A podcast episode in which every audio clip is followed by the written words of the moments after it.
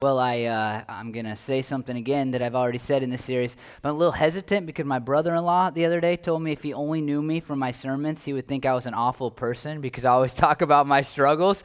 He's like, yeah, you're, you hate your wife and you're mean to your kids and you don't pray. And uh, I was like, wow. So, but I'm going to I'm gonna tell you anyway, hopefully you get to know me. I'm not that bad. Uh, but... But I just don't make a big enough deal out of out of prayer. And and I think that that's true for a lot of us. And and I think as we've gone through this series, if, if my feedback is correct, I'm getting a lot of, like I said earlier, good feedback. And it's not like good job. It's like, hey, this is impacting me and here's how. And I love that. Uh, and one of the things that I think I'm hearing is just that we collectively don't make a big enough deal out of prayer. And and here's here's why. Here's why I think. You know, we we do this. Here's why I think we don't make a big enough deal out of prayer. I think we don't understand or think about or consider all that is at stake. And, and we've been seeing glimpses of that in this series. And if you haven't been here, if you haven't been watching online, listening, whatever, then go back and listen to those sermons because I think it, it's building to what we're going to see today. Like, like prayer is a big deal because there's so much at stake, but but I think still we kind of view prayer like we view flossing. I, I know that's weird, but that's that's how I think we view it sometimes. Like probably a good idea, but only if I'm not that tired, you know. And and then we don't do it except for the week. Maybe this is just me. Now you know something else, right? like like just the week before I'm gonna go to the dentist. Like I better floss so I can tell him I floss, you know. Uh, it's that kind of thing. And I I think we. even picture it like that, like, oh, I better pray Saturday because I'm going to church tomorrow and I need to be able to tell God, oh, I prayed, you know, I prayed this week. And and, and sometimes I think that prayer is just like that for us. But I'll, I'll just put it out there, like, if I told you that your chances of dying tomorrow are, uh, go up fifty percent, let's say, if you don't floss tonight, probably floss, right? You'd probably floss. And and prayer is, is similar to us. It's like this thing that might be good, it might be healthy, it might be helpful. It's a positive thing. We know we should do it. We know we ought to do it, but we don't we don't really attach the stakes to it.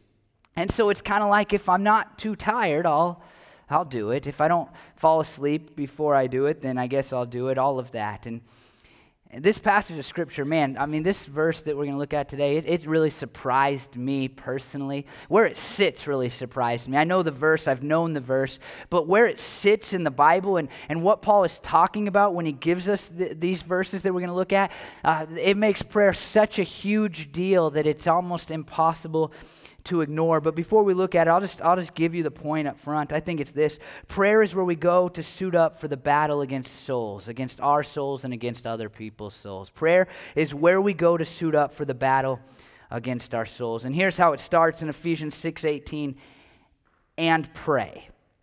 There's two uh, really important things about Uh, prayer in this in this first thing and in this first little phrase that, that that I just don't think we can ignore or skip or look past. And the first is, and I said this last week, but it bears repeating, and I'll repeat it again probably next week, uh, but if there's a single takeaway from looking at all of Paul's kind of statements about prayer, and I did not expect this when I came into this series, when I started studying for this series, but this takeaway is pretty, I mean, Paul has one kind of big idea when it comes to pray, and that is that you should do it. And here again, we see Paul use the word prayer as a verb. He uses the word pray, and it's a reminder that, that if Paul could tell you anything, this guy who wrote most of the New Testament, uh, if he could tell you one thing about prayer, it would be this simple. You need to do it. You need to be a person of prayer. You need to pray. I think that this, this phrase, and pray, is a great phrase for all of life. Like if somebody comes to you and they need your advice, then give them your best advice, and then add to the end of it, and pray. Uh, if you're trying to figure out what you should do next in life, you know, the next step, trying to make a big decision, I say, you know, you know, do your do your pros and your cons and think through all of it logically. And then at the end, remember this, and pray. Uh, I think that if you're struggling with something and you, you want to overcome it and you can't overcome it, it's hard, keep working at it, work, work, work, and pray. Now, when we say and pray, and, and when Paul says and pray, I don't think this makes prayer secondary. It makes prayer always. It doesn't make prayer secondary, it makes prayer always. It isn't like we put prayer back there somewhere and maybe we'll get to it. It's saying that in every situation, and we'll see Paul say this outright in a second, in every situation, we work hard, we do our best, we try to give advice, we think through things, we use the talents that God has created kind of to be in us. But we also make sure every single time in every single situation that we face that we pray, that we pray. It's just got to be a part of it. So that's the first, I mean, man, and pray. That's just that's just it. Like that that could be the, the statement for the whole series. Like if you just remember nothing else, I don't really care that much as long as you know that Paul wants you to pray, and I think God wants you to pray. He wants you to pray. And if you don't know how to do it, he still wants you to pray. And if you think you're going to mess it up, we saw that in the first sermon in the series, then you still pray. And, and when you think about a situation that's somebody else and they're struggling, you pray for that. And when you struggle on your own, you pray for that. You always are constantly coming to God in prayer. But here's this, this, the, I know I sounded like I loved that. I felt emotional there. But like, this is the part that I actually think is so cool about this little phrase, and pray. It's where it sits, as I've already mentioned. And it follows this very famous metaphor. I grew up with an action figure of the metaphor that's right in front of it because I grew up in a Christian home, so why wouldn't I have an action figure from the Bible? Uh, and, and it follows right after this incredible metaphor that we, that we think of, if you've been in church, if you know it, as the armor of God. Paul has gone through this kind of lengthy segment, this paragraph where he is talking about about the things that we need to put on metaphorically in order to fight against or to withstand the fight towards us from the evil and dark forces in the world. I'm going to read it to you. This is kind of long. I said the announcements were kind of long earlier. Good thing the music was fast because I'm going to read you Ephesians six, ten through seventeen, which I realize is a lot of words to read uh, in a sermon, but I, I contemplated like, you know, can I preach this sermon without you know, reading all this, and I, and I don't think I can effectively. And so you can look at the screens, you can pay attention, pull it up on your Bibles, uh, but try to stay with me. Finally, be strong in the Lord and in his mighty power. Put on the full armor of God so that you can take your stand against the devil's schemes. For our struggle is not against flesh and blood, but against the rulers, against the authorities, against the powers of this dark world, and against the spiritual forces of evil in the heavenly realms. Therefore, put on the full armor of God, so when the day of evil comes, you may be able to stand your ground. And after you have done everything to stand, stand firm then, with the belt buckle of truth around your waist, with the breastplate of righteousness in place, and with your feet fitted with the readiness that comes from the gospel of peace. In addition to all this, take up the shield of faith, with which you can extinguish all the flaming arrows of the evil one. Take the helmet of salvation and the sword of the Spirit, which is the word of God, and pray. Now, the New International Version, which is a translation of the Bible, it makes a paragraph break here. And I think maybe that's why, if you've grown up with the N I V, which I pretty much have, then, then you think, well, well, Paul's talking about something new and different. It's like a whole switch in thought here. But, but everybody that studies the Bible and writes books on it would tell you that this is not a new thought. Uh, Paul has just told you to put on the armor of God to protect yourselves from the spiritually dark forces that exist in the world. And then he, he just flows right from that into and pray. It's connected to this idea of standing firm against the, the, the evil that is real and prevalent and exists in our world and that is taking shots at you, that is coming at you. In fact, our, our, our phrase is full of Uh, language that suggests it, it connects back to something, and people take different shots at what it connects to. Some people might say that it goes all the way back to be strong in the Lord. And, and so the, the phrase and praise connected to us being strong in the Lord and in his mighty power. Uh, verse fourteen might be more likely. There it says, stand firm. If you're going to stand firm in your faith, then it's going to require you praying and pray. It's going to be a part of standing firm in your relationship with God. If you're a Christian, it's going to be part of living for God if you're a Christian. There's this really cool thing that I feel like I should have known about. I probably did in college, but I, I had forgotten or never knew about it in the first place. But there's this cool progression in the book of Ephesians. And, and at the beginning of the book, Paul says that we should sit, and then in the middle of the book, he says that we should walk, and then at the end, here at the end in Ephesians six, he says we should stand. It's kind of cool, right? You can picture that, sitting and walking and standing, and it's all metaphorical language for, for our life in Christ, for us and how we ought to live as, as Christians. He says we're seated with Christ in heaven. This is Paul's way of saying, look, if you've given yourself to Jesus, if you've become a Christian, then you now have taken a special place with God, an immovable place, a place that you will be forever. As Christians, we believe, if you're not, here's what we believe, that, that Jesus uh, came down from heaven to earth because he saw us in our sin, and he recognized that we could never enter into a relationship with God, that we would never be worthy of heaven, no matter how hard we tried, no matter how much we worked, no matter how much effort we put into it. And so Jesus came, he was born of a virgin, he lived sinlessly. At the end of that sinless life, he died a brutal, horrific death on a cross. And he did that in order to pay for all of the bad things that you and I have done wrong. All the times that I'm mean to my wife and yell at my kids, all of that, he paid for it by dying on a cross. And then he came back to life three days later.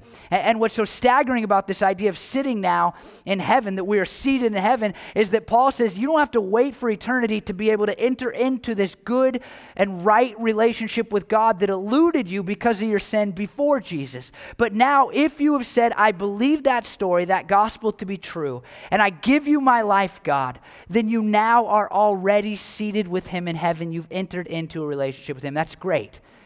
And so out of that, Paul says, look, now you're going to walk in the way of love specifically. That's what he says. Walk in the way of love. He says, because you now have this relationship with God, it ought to change the way in which you live your life. So he uses the walk metaphor. But it's as if Paul realizes how hard all of this is, and he gets to the end of his book and he says, look, the fight is not against your family members or against even your own flesh. It's not against the media. It's against spiritually dark forces. That's that's bad. I mean, right? Like if you if you just pause to think about that, that the, the that Satan and, and his his followers, his demons are attacking you, that's that's difficult to overcome. And, and we might ask, well, how am I going to stay seated in heaven? How am I going to continue to walk in the way of love? And Paul says, well, here's what you do. You, you stand firm, and you do that by putting on the armor of God and praying. That makes this little phrase, and pray, such a huge deal. The Word Biblical Commentary says uh, this, it's a call to believers to maintain and appropriate their position of strength and victory as they live out their lives in the world in the face of opposition, of the opposition of evil cosmic powers. I mean, if you're just like, it's so hard, uh, like to live a good life, if you're a Christian, to live as a Christian, it's just super hard. Like, I know the things I ought to do, but I don't do them. And I know the things I shouldn't do, but I still do them. And I wish I didn't. It's easy to say, like, I'm an idiot, but there should be some recognition, not as an excuse, but a recognition that it's because our battle is not against flesh and blood, but against the spiritually dark forces that are attacking your soul. And then Paul just says, and pray, and pray. I mean, for me, that's like taking flossing and connecting it to death, right? Like, like, oh dang, I better, I better pray.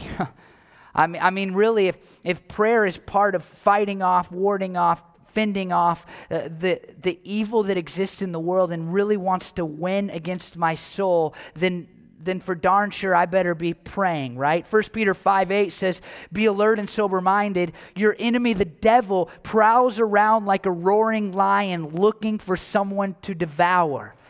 You want to know why it's hard to live the life that you want to live? It's because Satan doesn't want you to live that life, and he's attacking you every step of the way, trying to tear you down and ruin your relationship with God. For many of you, you haven't even accepted the gospel story that I've already told is true. And, and it's in large part because you have you have these ideas and these thoughts and the reasons and all that. But it's because Satan doesn't want you to, and he's fighting for your soul and against your soul. The Word Biblical Commentary again says, appropriating the divine armor and standing firm in the battle require a life of dependence on God in prayer. You can't put you can't put the armor on if you're not willing to pray. That's what Paul is getting at here in this connection. Some have even said that prayer should be the seventh piece of the armor. Uh, the Life Application Commentary says probably not, but the question is irrelevant for whether it is a piece of equipment or the demeanor with which the equipment is worn. Neither prayer nor being alert is optional for believers. The well-trained soldier in Christ's army, by definition, is continually praying in the Spirit. It's just a part of the battle. It's an essential part of the battle. It's a part of the battle that we cannot ignore or neglect. We must pray if we are going to fight against Satan and what he wants to do in our lives. I think that prayer is is like Superman going into the telephone booth. You'll have to forgive me. All I have is a floaty for my son. um, I uh, I know, I know. It's all I had. And I actually looked at, for Batman, because I have we have tons of Batman stuff, and uh, for my son, again, not for me. Uh, but but Batman doesn't, like, in the movies never show how he gets changed, really. He always kind of goes into this little thing in his cave, and then he just is, like, kind of changes. Uh, anyway, uh, more information than you wanted. Uh, but Superman, you might know the story. He he looks like that one, the name. What's Superman's real name? Thank you, Clark Kent. You can tell how into superheroes I am. Uh, but he goes, historically, into uh, the telephone booth, and, and he comes out, and all he's done is change clothes, but he's he's buffer, and he's he's tougher, and he's ready for the fight. And and what Paul is saying is that, that prayer is the telephone booth that we must go into if we are going to be prepared to fight against the work that Satan wants to do in our lives. I was I, I uh, was going. I came out of the bathroom today, and I you don't know this if you're not part of our setup team, but I come here looking like the biggest slob in the world every Sunday. I mean, it's people are laughing that are part of our setup team because sometimes I have my dress shirt with dirty sweatpants. Like I just roll in here and and try to get to work, right? And I always come out and I look decent, uh, depending on how much rain there was that day. And uh, I I always look decent. And he said to me, "Hey, you're just like Superman coming out of that bathroom ready to go." He had no idea I was going to use this illustration today. And, and I think that that we we go in to the phone booth or we go into the bathroom in prayer and, and we come out and, and it is like we are dressed for the battle when before we were not dressed for the battle. And, and here's here's what's sad. Most people are just going to be Clark Kent when there's a power awaiting them. Did I get that name right? When there's a power that's awaiting them when they get on their knees in prayer. Most people will wander around not having the superheroes to fight off what, what Satan would do in their lives because they never go into the phone booth to pray in the first place. And so the armor is never on, and they're never ready to fight the battle that will come at them whether they want the battle or not. That might describe you, and what I'd say this morning is if you feel like you're losing the battle on a bunch of fronts, then I would just say examine your prayer life. How much time are you spending in prayer? How sincere are your prayers? How how deep are your prayers? I mean, look, we can all say as Christians, yeah, I pray. I mean, we do it, you know, like something's bad at work. We might drop a little prayer up, say, hey, God, help me with this. But how different would it be if we spent an hour every day on the floor crying out to God, asking Him for the help to withstand the battle, asking Him to... to help the burden of other people, as we talked about last week. I mean, how different would that be? And you may not have an hour, I get that. You you probably do because you watch a lot of T V, but but you might not feel like you have an hour, and I get that. But I mean, like, what if, what if ten minutes for some of you, right? I mean, how how much stronger, how how much more super would you be coming out to fight the battle if you just if you just took ten minutes and really devoted it without your phone, without anything around? Because Paul is saying that if we're going to fight off what Satan would do in our lives, then we must pray in order to suit up for the battle. He continues, and I love this, in the Spirit, pray in the Spirit on all occasions with all kinds of prayers and requests. I already hashed out what in the Spirit means in this sermon series, but I'll read again Romans eight twenty-six. In the same way, the Spirit helps us in our weakness. We do not know what we ought to pray for, but the Spirit himself intercedes for us through wordless groans. What does this mean? The Word Biblical Commentary says it means that our prayers are inspired, guided, and made effective through the Spirit. So we pray under the power of the Holy Spirit, knowing that he's going to help us, asking him to help us, asking him to compel us to pray for the right things in the right ways at the right time, but then trusting that even when we mess up, he's turning them into something good as he delivers them to God in heaven. So we must pray in the Spirit, but this phrase is so good.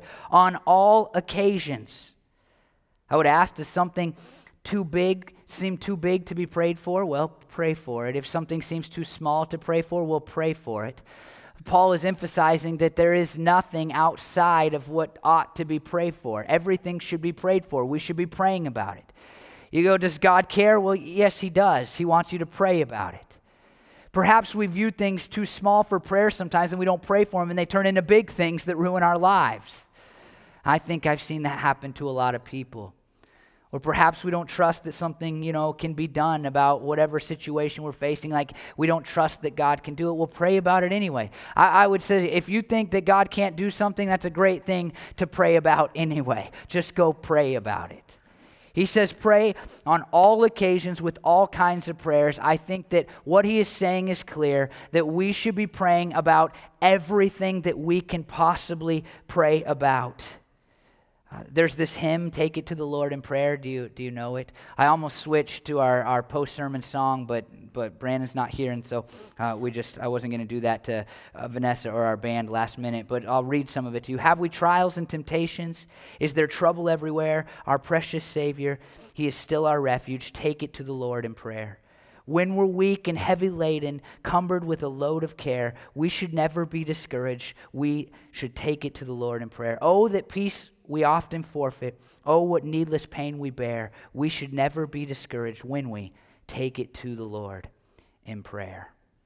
I, I think that this is one of those things that it'd be easy to say this. It'd be easy to say, well, I can't pray about everything. I don't have enough time. There's no way I can pray about everything. And, and what we're going to read next, it'd be the same. Like, like, it'd be so easy just to say, well, I can't do it, and so I won't do anything. But I think Paul's point is not that if you can't pray about everything, don't pray about anything. It's how much can you actually pray for? How many things can you find time to pray about? That's the application.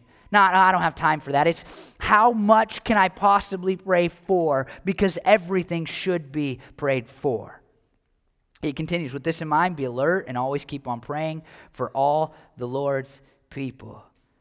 Prayer and alertness go together in the Bible uh, consistently. It's a consistent thing. And uh, the, the Greek word behind alertness can mean to keep awake, which is metaphorical, but I think it's such an incredible metaphor because uh, so many people I know want to pray more, but then they fall asleep. And so I think even the metaphor is just a good reminder that it requires being awake and alert in order to pray. But I think this word picture is good for other reasons. In Matthew twenty-six forty-one, we see a similar word when, when Matthew writes, watch and pray so that you will not fall into temptation. The spirit is willing, but the flesh is weak. And then his, the disciples, this is Jesus talking, the disciples actually fall asleep, they don't pray, and then they all abandon him. And, and I'm not sure there's a greater illustration in Scripture or anywhere for, for the importance of prayer and the spiritual lives. I, I just, I kind of thought this question, and I will never be able to answer it, we'll never know. But what if the disciples would have stayed awake and prayed all night? How would they have responded differently when people came to arrest Jesus? Would they have fled so quickly? I don't know. I don't know how all that plays out theologically. Uh, but I can tell you that for us, and what Paul is saying here, we got to be praying because the attack is real. And there's going to come a moment in your day, every single day, when you're going to want to do something that Jesus doesn't want you to do. And if you haven't prayed, you probably will. Think about something you did last week that was no good. Uh, you just think, man, I, I knew God didn't want me to do it, but I did it anyway. I just, I would just ask you the question, what if you had prayed? What if you had prayed more? What if you had prayed about more things? How would that have been different? He also says to keep on praying, and uh, this is a word for perseverance, basically. And we've talked a lot about this in this series, how difficult prayer is. And I think we think like maybe it's just going to get easier over time. But when Paul says that we should persevere, I would think like we should view it more like a marathon, right? Like, like I got to keep going and going and going, and it's not going to get easier. It, it may never get easier, but I have to keep putting leg over leg to get to the finish line, to keep the battle going, to keep fighting. I think there's this misnomer that that if I just learn to pray and, you know, if I, I don't know, if I figure it all out, then all, prayer will be easier. But there, a lion is roaring, looking around, looking to destroy you. And, and, and so it's not like it's just magically going to become easier. You have to wake up and you have to fight to pray every day, and you'll have to do that until the end of your life. Uh, maybe you don't like that. I'm a guy that likes a challenge, and so there's something about that to me that's compelling. For many of you, you're like, oh, crap, I should just give up now, right? But for me, it's like, I'm doing this.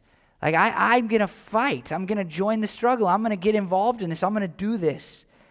But prayer does take perseverance.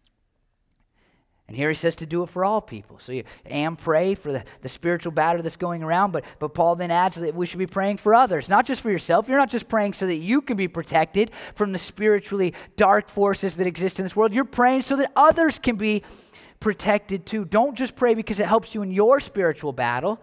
Pray because it helps all people in their spiritual battles. There's this corporate focus in Ephesians that we can really lose in the modern American church because, you know, we grew up as people driven by individualism. It's just part of our culture. But in Ephesians, it's like one for all and all for one. We're in this thing together.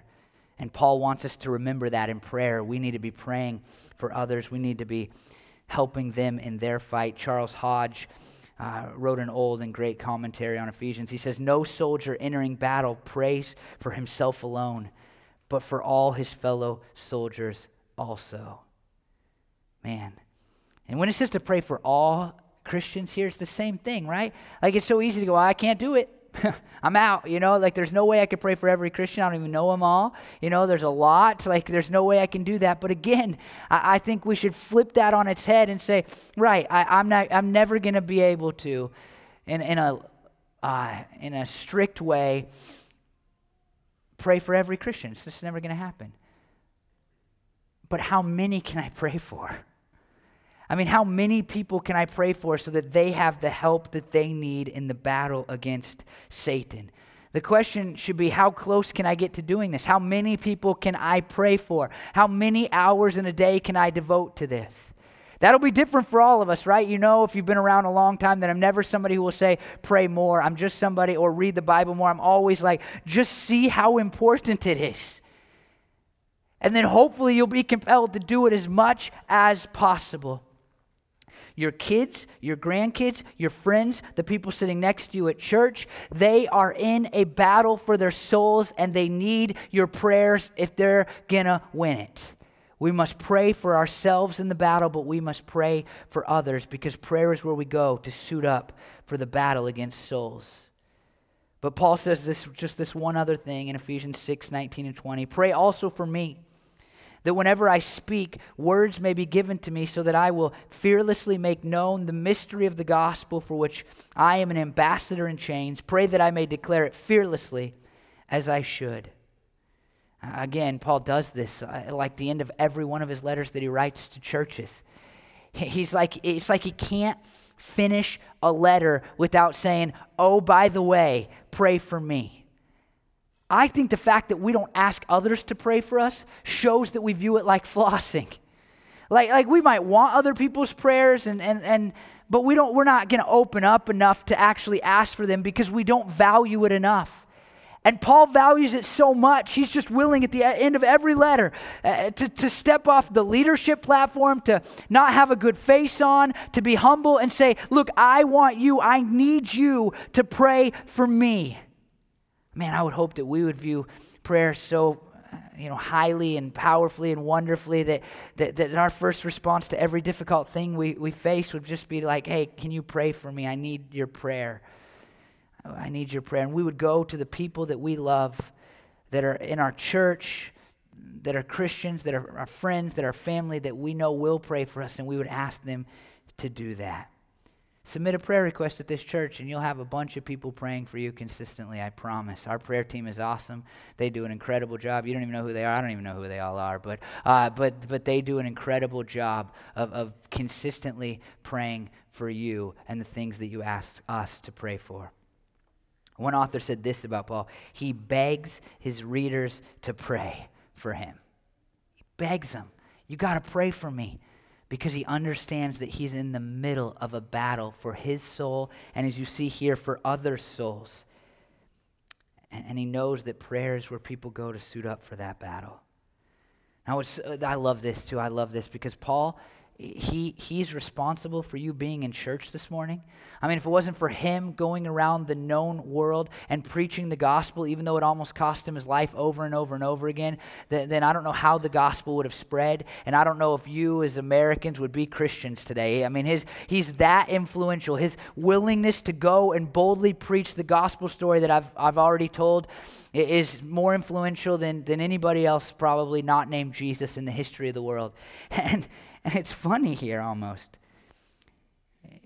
He pray, he says, look, hey, pray for me that I'll boldly preach the gospel. And to me, I'm like, dude, that's like, come on, I don't have time to pray for that. You already got it under control, right? Like, uh, like of all the things in the world, Paul being bold, you know, it's like it's like saying, it's like Michael Jordan coming to you and saying, hey, can you pray I'm good at basketball? Like, no, I'm not going to pray that, you know, like you got this figured out. But as I as I read it, it just, it just, reminded me of something. So often we reserve our prayers for what is wrong and what is bad and what needs help and what seems like an emergency. But how much better would our, our friends' lives be, and how much better would, would our response to the battle be if we if we were praying even when things were good? Hey God, I've been I've been really working hard to be pure lately. Please help me to stay pure. How cool would that be? God, like I've been at church every single week lately, and that used to be a struggle. Keep helping, keep helping me to get there. God, I've been praying lately. Keep drawing me back to prayer. God, I've been reading my Bible lately. Keep helping me to read my Bible. It seems like all of our prayers are like, ah, I need help immediately, God. Like I have five seconds to make this life-changing decision. I haven't thought about you, but right now, can you figure this out? But but Paul is, I mean, literally, the guy's like, they're throwing rocks at him and they're trying to kill him and he's shipwrecked. And it's all because he's out there telling people that Jesus died for their sins.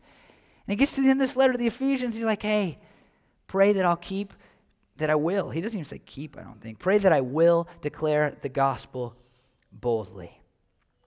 And I would add to that that we should be praying very simply that prayer, that we would preach the gospel boldly and that others in our church would preach the gospel boldly. Uh, we can be so short-sighted in our prayers. They can be so me-centered, but but if we're not including God, bring that person to salvation and help me to have the words to say to that other person and lead that person's friend to you and help them to accept my invitation to church, then, then we're probably not praying big enough prayers. Charles Hodge says it like this. I love it. Uh, in the midst of our battle, he says, here's five things that you should know about prayer. It needs to be all kinds of prayer. It needs to be in every situation. It needs to be in the Spirit.